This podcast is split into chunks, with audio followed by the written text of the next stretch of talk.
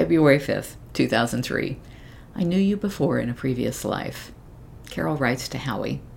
Dear Howie, I look forward to your return. I will be attending the Animal Advisory Board at 6:30 p.m. downtown and then come straight to your place. I don't know how long the meeting is likely to last.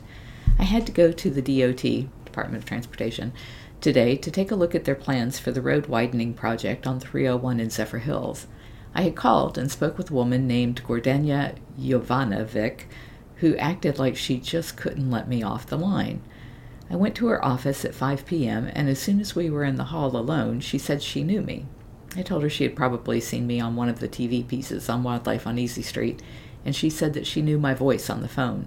I never forget a voice. Names, yes. Voices, no. And again reiterated that she probably heard me in an interview. She took me by the arm, stopping me, and looked me straight in the eye and said, I knew you before, in a previous life. She seemed to have no fear that I would take offense of such an unusual assumption by a public servant. I asked if we spoke in her tongue before, a heavy Slovak accent, because I didn't remember anyone from before having such an accent. She smiled knowingly, as if I remembered her. Actually, I don't. I felt very comfortable with her on the phone and in standing there staring into her eyes, but I cannot say I remember her. The only thing that was really outstanding to me in her office was a photo on the wall that looked like she had blown up from a vacation. It looked like my idea of the perfect vacation spot, but lots of people are drawn to palms and sand and clear blue water. I finished the driving course and passed the final exam. I have no idea why I'm still awake. I've had milk and oatmeal and a glass of wine and feel like I could run a marathon. I signed on for another year as the big cat writer for Animals Exotic and Small. It is my third year writing for them. They let me publish whatever I want, so most of it is aimed at encouraging a higher standard of care and responsibility to the animals and each other. I probably should actually write something about big cats. The bobcat looks good, but Jamie thinks he's in shock and won't make it. She has a good sense for such things, but I am not ready to give up on him. I spent a considerable amount of time in his field of vision, but at a distance, so that he could see how the bobcats near him respond to me. He will either know it's safe to trust me, or that he is surrounded by idiots, depending on his perspective. He ate yesterday, and that is a very good sign. I am still hoping that he will be a candidate for release. Frank Sanchez wrote back and said, Dear Ms. Lewis, I just cannot offer myself up at this time for fear I would disappoint, unless it is truly only my name you need. Email my campaign manager, Marianne Blitz, he gave her email address. Also, Marianne Wilson is coming into an event to support me. Staff should be in touch. All the best, Frank. I wrote his campaign manager and asked for her advice on how to proceed and let Frank know that his name would help me to attract the like minds I am looking for and would give my supporters more of a reason to get involved in his campaign. I assured him that I wouldn't waste his time.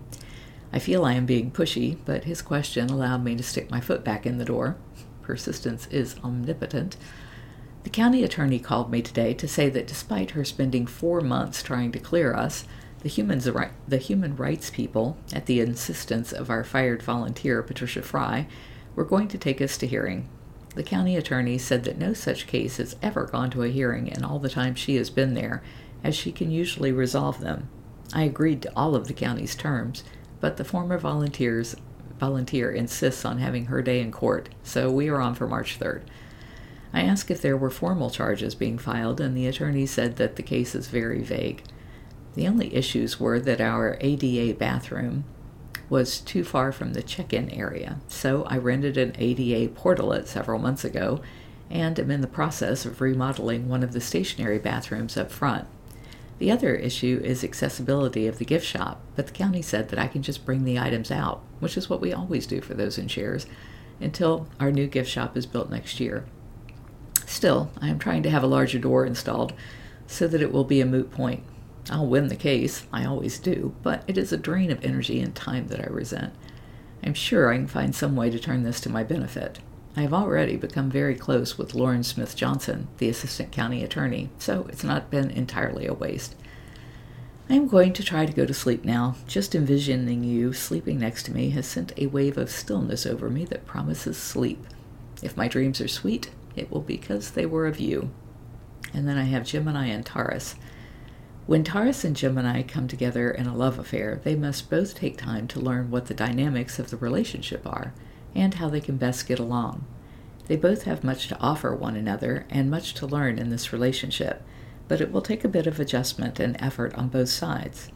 Gemini's symbol is the twins. This sign can often be two minds about things. If possessive Taurus is able to let go and give one twin the relationship security and intimacy at once, while allowing the other twin its freedom, things will go well between these two. Taurus may want too much for Gemini's taste early in the relationship, but Gemini can become dependable and steady. Taurus must simply be patient. Taurus's sedate, practical approach to life differs greatly from Gem- Gemini's more light intellectual approach. This can be a difficult dynamic since Gemini may see Taurus as a bit dull, while Taurus may see Gemini as flighty and lacking in substance. They have much to teach each other. However, Taurus can help Gemini become more deeply involved in life. Gemini can help Taurus add variety, fun, and excitement to their life. Well, nothing could be truer of Howie and I as far as how we have complemented each other over the years.